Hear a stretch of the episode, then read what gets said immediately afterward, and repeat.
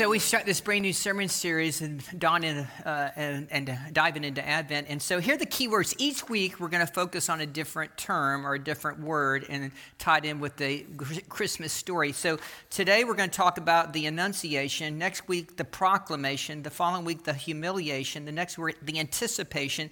The next word is the Illumination. And on Christmas Sunday morning we're going to talk about the Revelation. I just made that up. I thought that was pretty good. So. So each week we're going to be focused on a different word. So today's key word is the Annunciation. We're going to actually break that down uh, this morning. And, so I got to tell you something, just a personal little privilege. This I, I'm so excited because about four years ago, I lost my Bible. And, you know, being a preacher, that's not a good thing when you lose your Bible. And so um, I actually, my father had given me, um, uh, actually, my mom had given me, when my father passed away, his Bible. And so actually, I've been using my father's Bible for the last, last three or four years. So I was going through my, my stuff this week and I was cleaning out some stuff. And I want you to know, um, I found my Bible. And I am so excited to have my Bible back because you know when you have written it, my fact, my mom and dad gave me this Bible 30 years ago, 1992. And I'm just so excited to have my Bible today and just uh, be able to preach from it again. And, and have, I have all these different pictures of my children in it. It kind of dated the time in which I lost the Bible because Cameron was still in high school. And so, anyway, it's just nice to have my Bible back. So let's begin with the, the scripture lesson. So from the Old Testament, matter of fact, I'm going to go over here to my screen. So um, let me just share and let me read it from the screen today. This comes from the book of Malachi, the third chapter, and I'm going to teach on this in just a few minutes because this is written 430 years BC. So before John the Baptist comes on the scene, this is being prophesied 430 years as, G, as uh, John the Baptist is going to be the preparer of the way. So I will send my messenger, who's referring to John the Baptist, who will, be, will prepare the way before me. Then suddenly the Lord you are seeking will come to his temple, and the messenger of the covenant, whom you desire, will come. So saith the Lord Almighty. And then, so here's the uh, second part of the scripture. I want to share also from the New Testament. And so, this is the story um, of the angel Gabriel coming uh, to Zechariah and the prof, uh, of, of the story of John the Baptist being foretold. And so hear these words from Luke, the first chapter, beginning with the fifth chapter. In the days of King Herod of Judea, there was a priest named Zachariah who belonged to the priestly order of Abijah. His wife was a descendant of Aaron, and her name was Elizabeth. Both of them were righteous before God, living blamelessly according to all the commandments and regulations of the Lord. But they had no children because Elizabeth was barren, and both were getting up in years. And once once, when he was serving as the priest before God in his selection on duty, well, he was chosen by Lot, according to the custom of the priesthood, to enter the sanctuary of the Lord and offer incense. Now, at the time in the incense offering, the whole assembly of the people were praying outside. Then appeared to him an angel, Lord, standing at the right side the altar of incense. And when Zacharias saw him, he was terrified, and fear overwhelmed him. But the angel said to him, Don't be afraid, Zechariah, for your prayer has been heard. Your wife Elizabeth will bear you a son, and you shall name him John. And from the 26th verse of that same chapter, of the Gospel Luke, hear the words, the foretelling of Jesus. Now, in the sixth month the angel Gabriel was sent by God to a town in Galilee called Nazareth, to a virgin engaged to a man whose name was Joseph the house of David. The virgin's name was Mary. And he came to her and said, Greetings, favored one, the Lord is with you. But she was much perplexed by his words and pondered that what kind of sort of greeting this might be. And the angel Lord says, Don't be afraid, Mary, for you have found favor with God. And now you will conceive in your womb and bear a son, and you shall name him Jesus. And he'll be great, and he'll be called the Son of the Most High and Lord God will give him the throne of his ancestor David. And he will reign over the house of Jacob forever, and of his kingdom there will be no end. And Mary said to the angel, But how can this be since I'm a virgin? And the angel Lord said to her, The Holy Spirit will come upon you, and the power of the Most High will overshadow you, and therefore the child will be born and will be holy, and he'll be called the Son of God. And now your relative Elizabeth, in her old age, has also conceived a son, and this is the sixth month for her who was said to be barren. for nothing will be impossible with God. And then Mary said, Here I am, the servant of the Lord. Let it be with me according to your word. Then the angel of the Lord departed from her. This is the word of God for the people of God. Thanks be to God. Amen and amen. Great. Isn't that a, I love that story. It's great.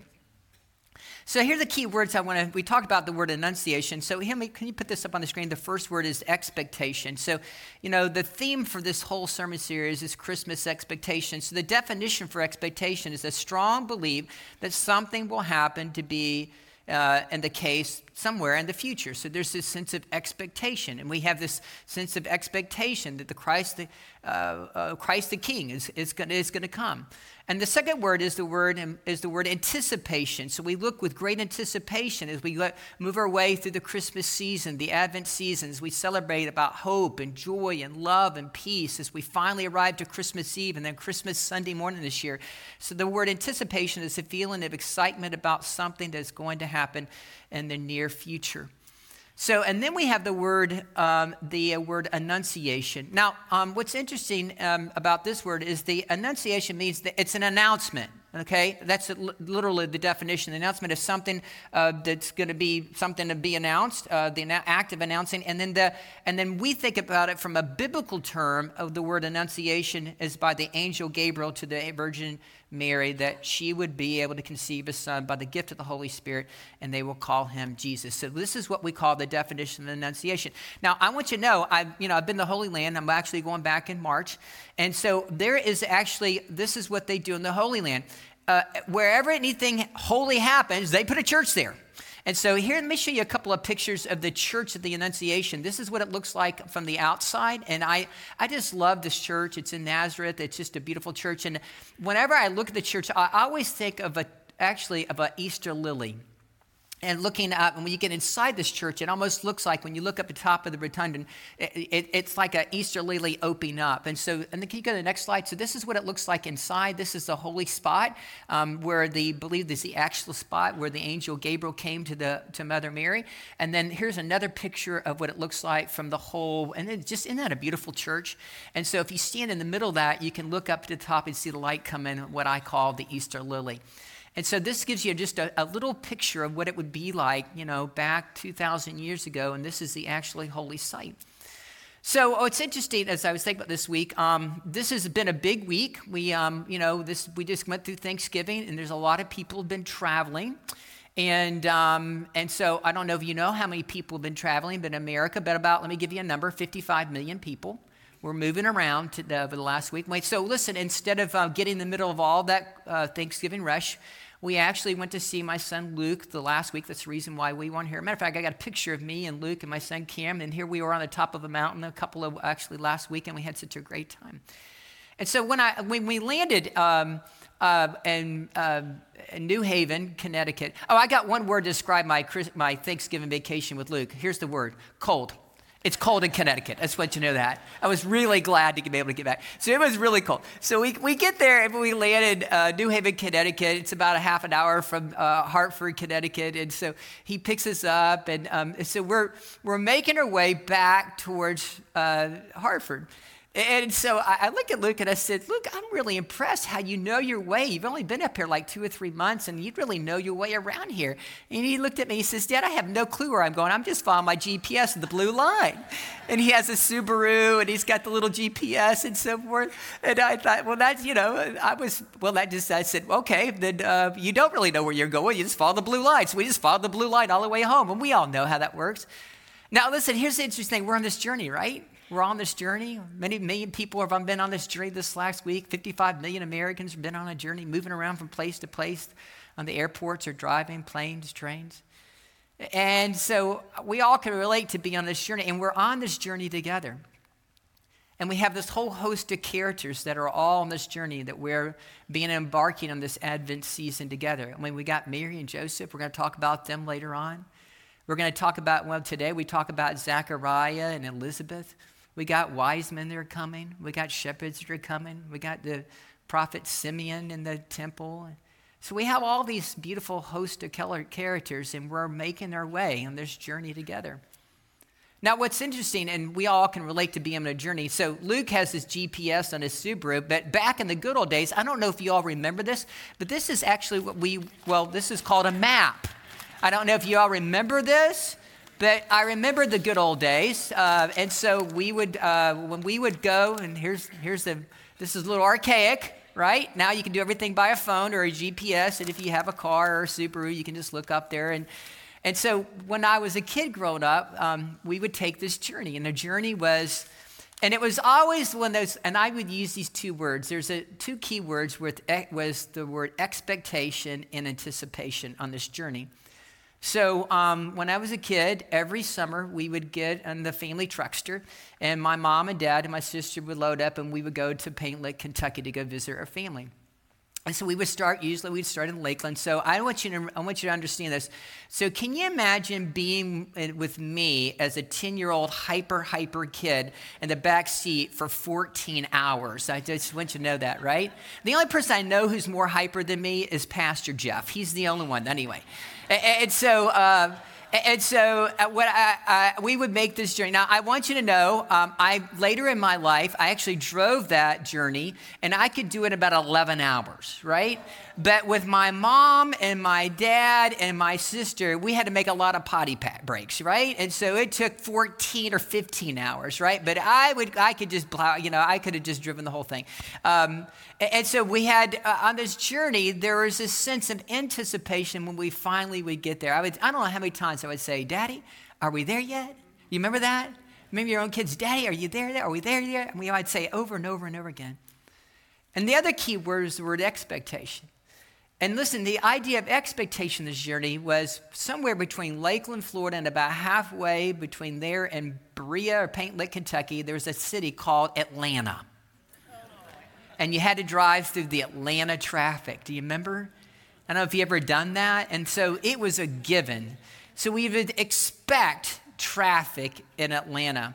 There was no getting around it. Even if you took the bypass, there was going to be traffic in Atlanta. So, looking back at my life and on this journey that we're together, there's two key words. If you've ever gone on a trip somewhere along the way, you can usually use those two, two terms as far as when we talk, when it talks about anticipation and expectation. So here's my thoughts for today, and I have a, um, actually, let me just put this up on the screen. And I, I think it's actually when it comes to our Christmas expectation, can you put that next slide up here? Here's our Christmas expectation is that God is delivering on his promise. Can we amen on that? When we look at the Advent season and what Jesus Christ and his coming of the Lord G, uh, God is ultimately, when it comes to this Christmas expectation, is God is delivering on his promise.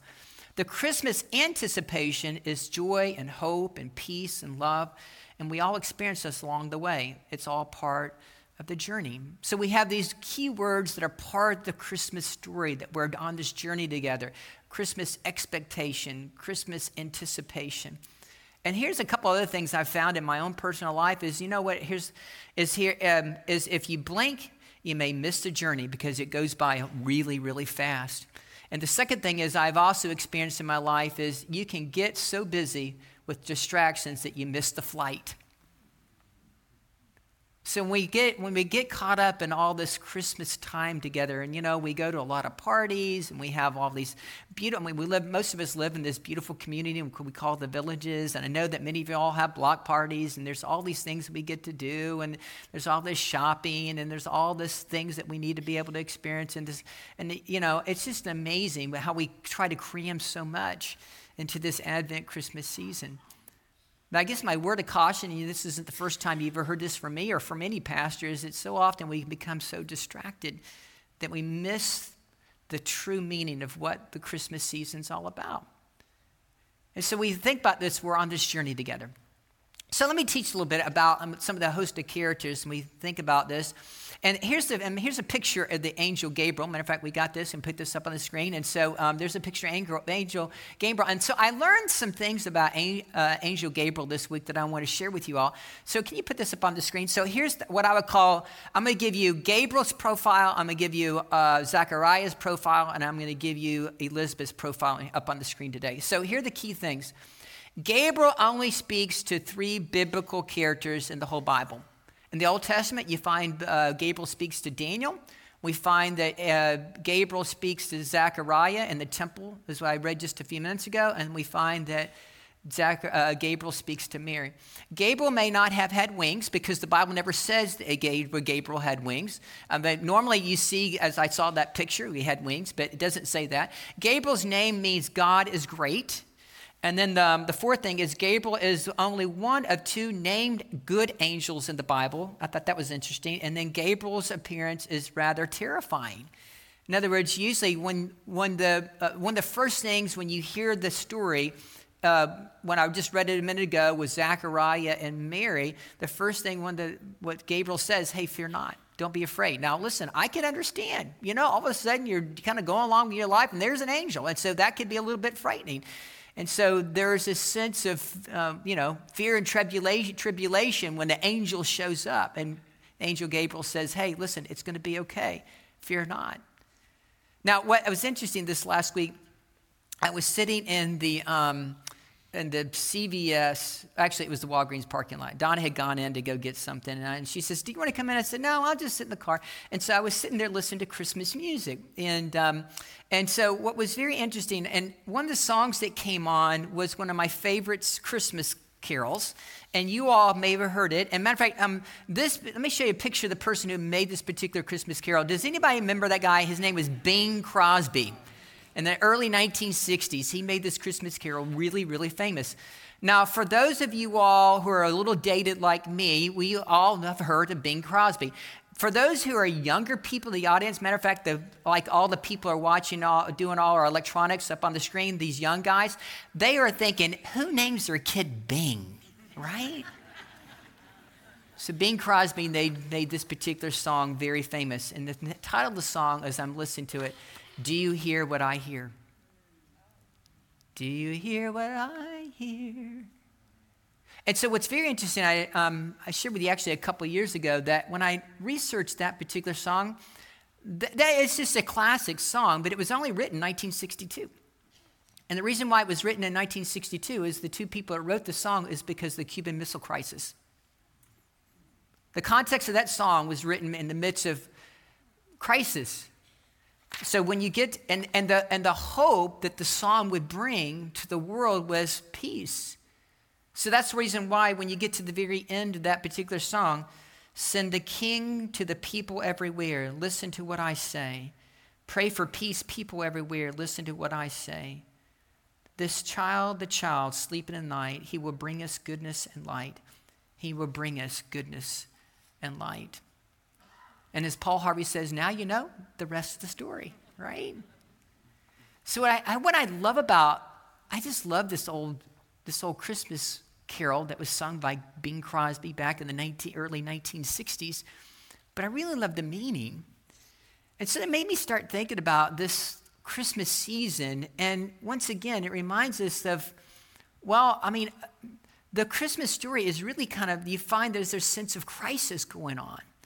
In other words, when you think about it, all of a sudden angel Gabriel shows up to Zechariah, and Zechariah is freaked out because there's an angel there and he doesn't really know what to do. So there's a sense of crisis. All of a sudden, you have, angel Gabriel shows up and starts talking to Mary and says, Mary, listen, what? You're the favored one. You're going to be able to, you're going to be conceived by the gift of the Holy Spirit. And you're going to be able to give birth to the Savior of the world. And she says, Well, how can this be? For I'm a virgin. And so then she has to go back, and there's a sense of crisis in her life. She says, How am I going to explain this to Joseph? Right? I mean, is he really going to believe? And guess what? Joseph doesn't believe. So then Joseph's life's in crisis, and he's thinking, How am I going to explain this to my mom and dad? And she's thinking, How am I going to explain this to my mom and dad? No one's going to believe me. And by the way, there's a lot of whispering because Nazareth is a small town, and everybody's going to be talking. So, this all of a sudden, you look at this Christmas story, and everything's kind of in a tailspin, right? Uh, most of these find this all of a sudden, there's this crisis going on. Mary's in crisis, Joseph's in crisis, Zachariah's in crisis, Elizabeth seems like she's in, I mean, there's this all this kind of crisis going on, evolving. And then you get to the Gospel of Matthew, and the wise men show up, and guess what? When the wise men show up, that throws Herod in crisis. And he says, Oh, wait a minute, I thought I was the king of the Jews. Who's this? Can you please tell me where, can you please tell me where he is so I can go and worship him, him too? Not right? You all know the story from, from Matthew. And then what's very interesting, don't miss the detail, I love this part. So the Bible says, and Herod was troubled. And then it goes on and says, and then also all of Jerusalem was troubled with him. So you look at the story, it's, there's a sense of the Christmas story is really birthed out of all this crisis. kind of throws people in crisis. So, what does that mean for us today? Well, let me tell you something. The world is still continues to be in crisis. I mean, you know, you look at the 6:30 news and you can't you can't just stick your head in the sand and think, well, yeah, there's crisis everywhere. There's crisis in Ukraine. There's a potential crisis between us and China. There's that, you know, we can watch the news and you see that. That's always kind of lingering there. And there's this crisis between uh, America and the Russians. There's that always kind of lingering there. And by the way, I don't know if you realize this, but there's been more mass shootings this last week, right? I, I thought this was an amazing, astounding statistic. A, mass shooting is described as anyone who's shot, uh, there's more, more than four people that are murdered at any one time. And this last year, so far to record, there's been over 600 mass shootings in America. So you can't tell me that we're not dealing with some sense of crisis. So wait, here, here's, but here's the good news. And so I, I, what I really appreciate about Jesus is that Jesus says, listen, he's, I, I, what, I, what I love about this particular quote is that Jesus says, listen, there's good news, and then there's bad news, but then there's good news. And Jesus talks about all of us. He says, listen, you're going to have trouble. Matter of fact, can you put that quote up? And here's John 16 33. He, Jesus, this is Jesus talking to us. He says, listen, I have told you these things so that in me you may have peace. There's the good news. But wait a minute. In this world, you're going to have trouble. There's the bad news. There's no getting around it. Just like you can't get around Atlanta. but take heart, I have overcome the world. And so when I think about that, is I think that there's something very powerful that Jesus came. I See, by the way, the most famous piece of scripture in the whole New Testament is this For God so loved the world that he gave his begotten, only begotten Son, whoever believeth in him should not perish but have what? Everlasting, Everlasting life, right. And so, what we learn from this Christmas story, guys, is that is that the, the beauty of the Christmas story is that we know that God's given us this wonderful gift. His name is Jesus. And that Jesus came to overcome the world in the midst of the crisis in order to give us hope and peace and joy and love and to follow Him. But He says, listen, there's going to be times in your life that you're going to be in trouble. There are going to be troubles. We're all gone through some kind of crisis in life. I guarantee you, there's not anybody in this room that hasn't gone through some kind of crisis in your life. But Jesus continues, in the midst of the crisis of our life, Jesus continues to give us hope. For there's always hope in Jesus Christ. Can I amen on that? So I was thinking about this this last week and reflect upon this, this whole thing because, you know, there's this sense of goodness and evilness in the world. And the reason why God gave us Jesus in the first place to overcome so much evilness in the world.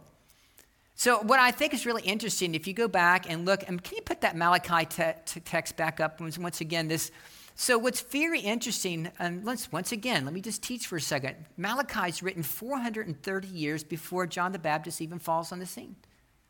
Okay, so what's very interesting, the central message of Malachi, once again, this all goes together.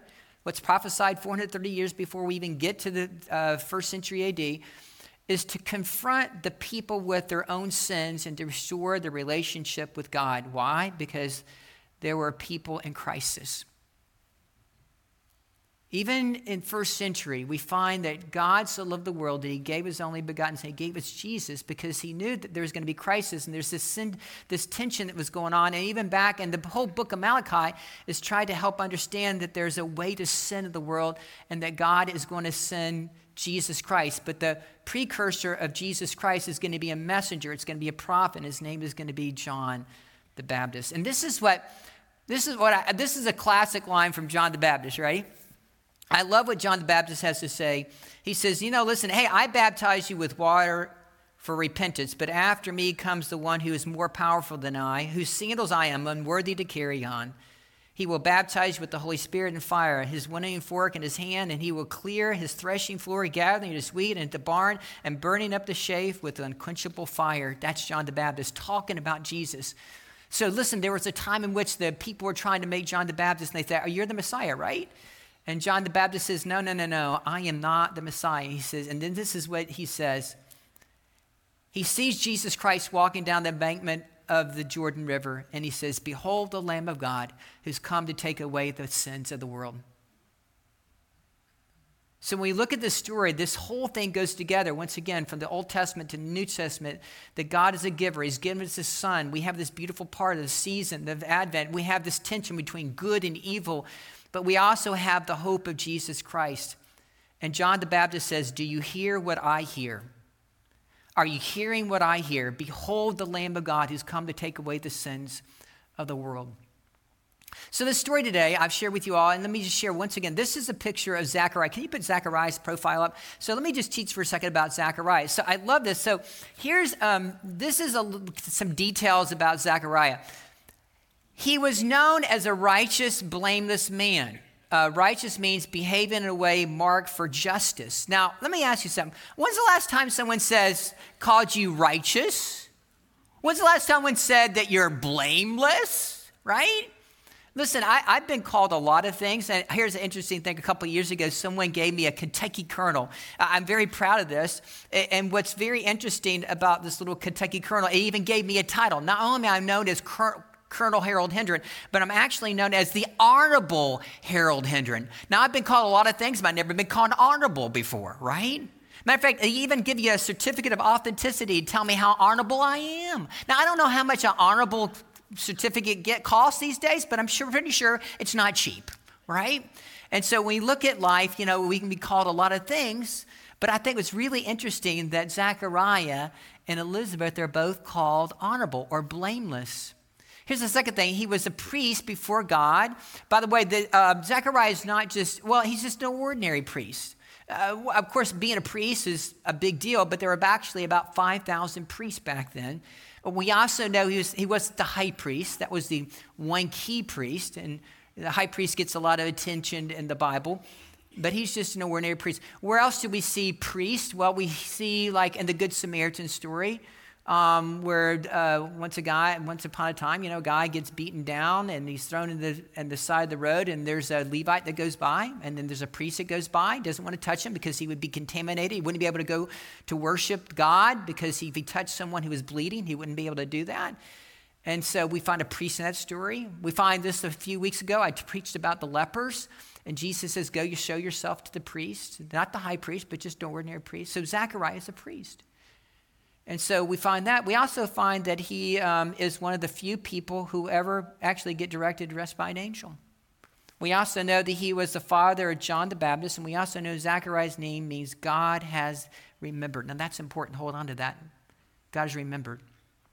Now, can you show this next slide about um, um, Elizabeth, if you could be gracious? So here's Elizabeth's profile. Elizabeth is known as a deeply spiritual woman. She's righteous, and by the way, she's blameless as well um, showed up, showed no doubts about God's ability to fulfill his promise. The first woman besides Mary to hear the coming of the Savior. Um, she was a descendant of Aaron. Now, that's a big deal. In other words, she's from a priestly line. Who's Aaron? Aaron ha- just happens to be Moses' brother. Aaron is known as the kind of the, um, the, uh, the original, considered the original uh, origin of all the priests of all of Israel.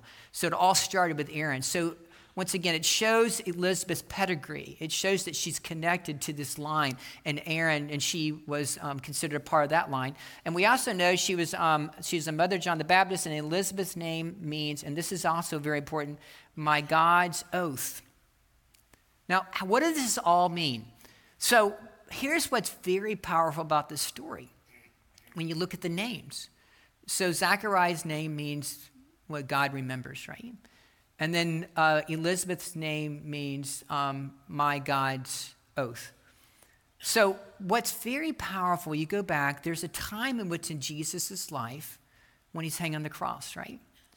And he says, My God, my God, why hast thou forsaken me? Okay, do you realize that that is actually a prayer? It's actually known as an oath. And so the word uh, Elizabeth, when you look at her, well, her name, let me just use this. So Elizabeth, E L I, which means my God. But the back end of her name is connected to, because when Jesus says, My God, my God, it's actually connected to the word oath. O A T H.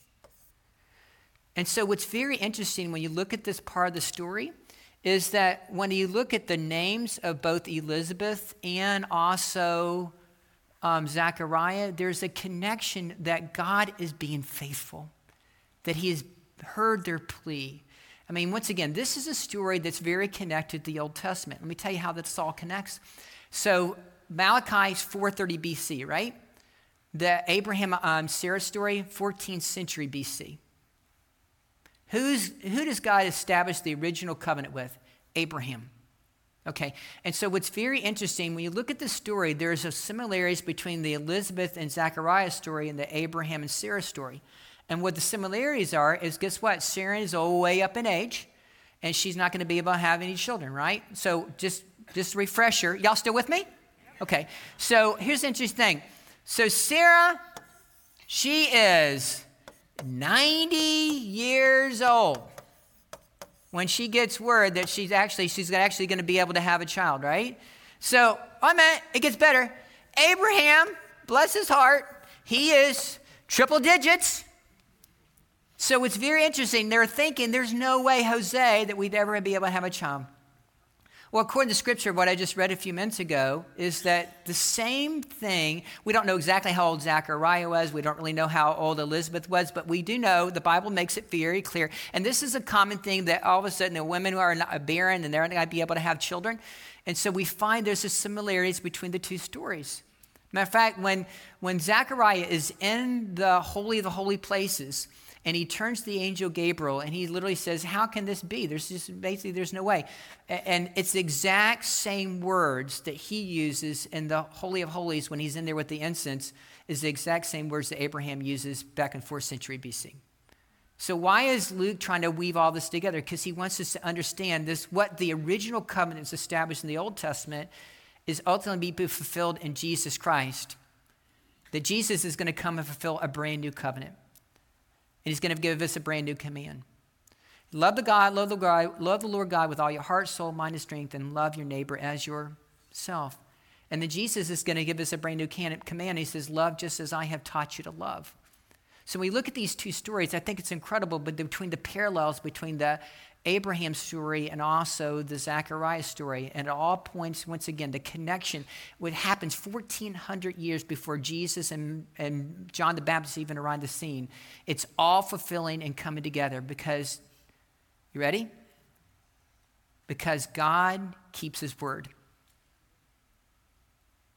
I mean, what is Elizabeth, what, what is Zachariah's name? God is remembered. He's remembered.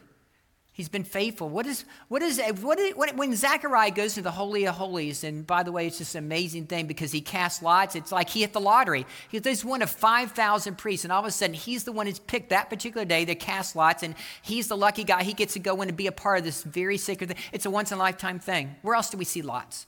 We see lots when, oh, when um, they cast lots when they had to replace Judas and the lot fell on Matthias, and he became the 12th disciple. We find that they cast lots for Jesus' garment. The Roman soldiers are casting lots for his, because the, uh, literally Jesus died with the shirt on his back. And the only thing that Jesus had of any value was the shirt on his back. It was a cloak and it was seamless, so it had some value. So they had three lots for that.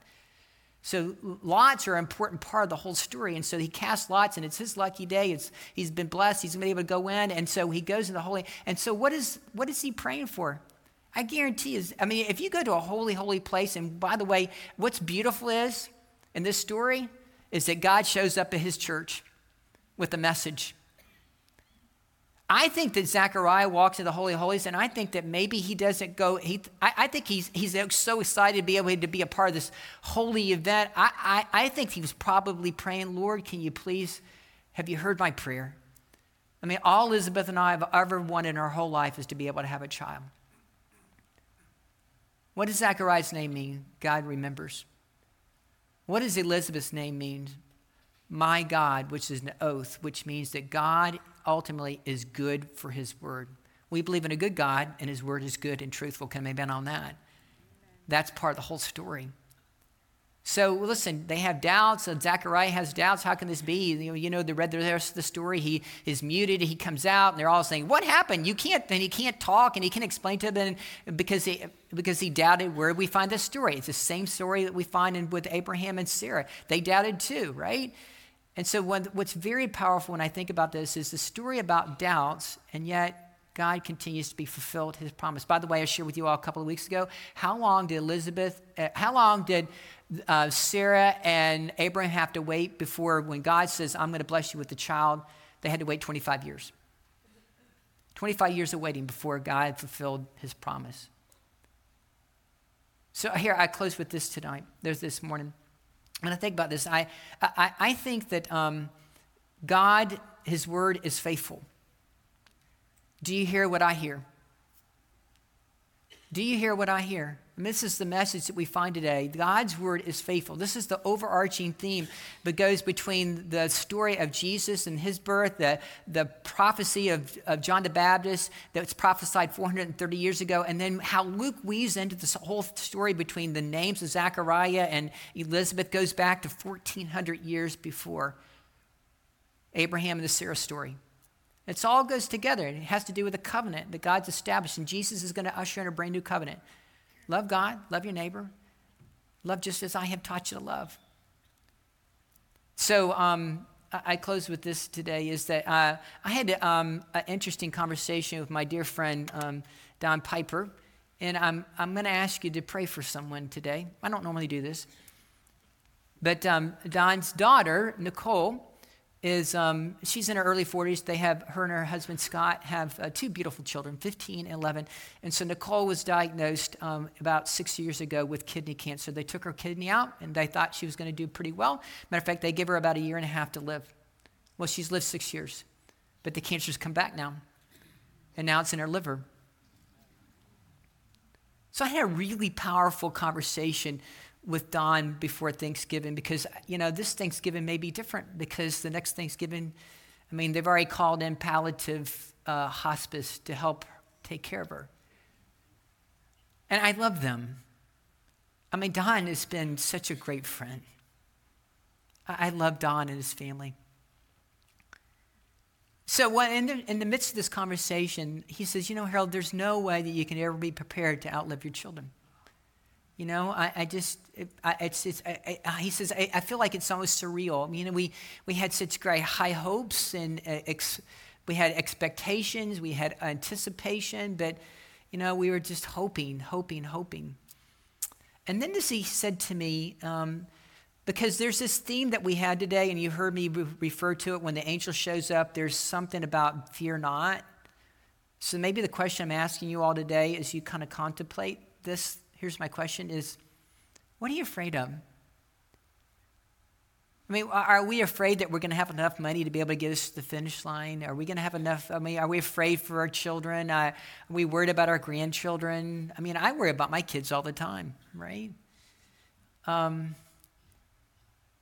are we afraid of dying? That's a really good question. And so I got a really powerful response from my my friend Don Piper this week when he talked about his relationship and his love for his daughter. And this is what he says You know, Harold, I, I know Nicole's not afraid of dying. I know she does want to die. And, um, but he also said this He says, You know, I know where she's going. And then he said, I know where she's going because I've been there. And because of that, he has this reassuring hope that heaven is real, that Jesus is real, that Jesus came to die for Nicole, that Jesus came to die for him, that Jesus came to die for me, Jesus came to die for you and all in order for us to have salvation. And that heaven is a, well, it's a, it's a perfect place for imperfect people like you and me who are, well, sometimes we might get a title honorable, but we certainly aren't blameless. And sometimes we aren't real, real righteous, but we believe in a forgiving God. So here's, here's where I'm at today.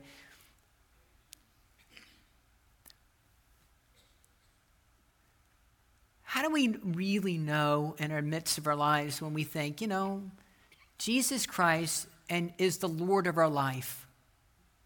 Because here, here's, here's interesting. You ready for the detail? Elizabeth is the first person on the planet Earth to call Jesus Lord. Do you know Jesus as Lord?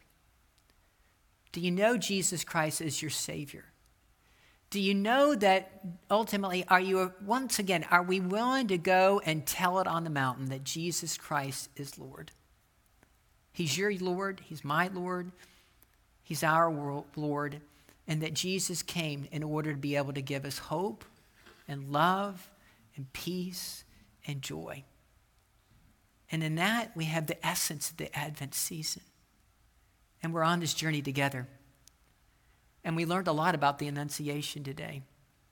But hopefully, my hope is that you learn something more about your profound relationship with Jesus Christ because he really is real.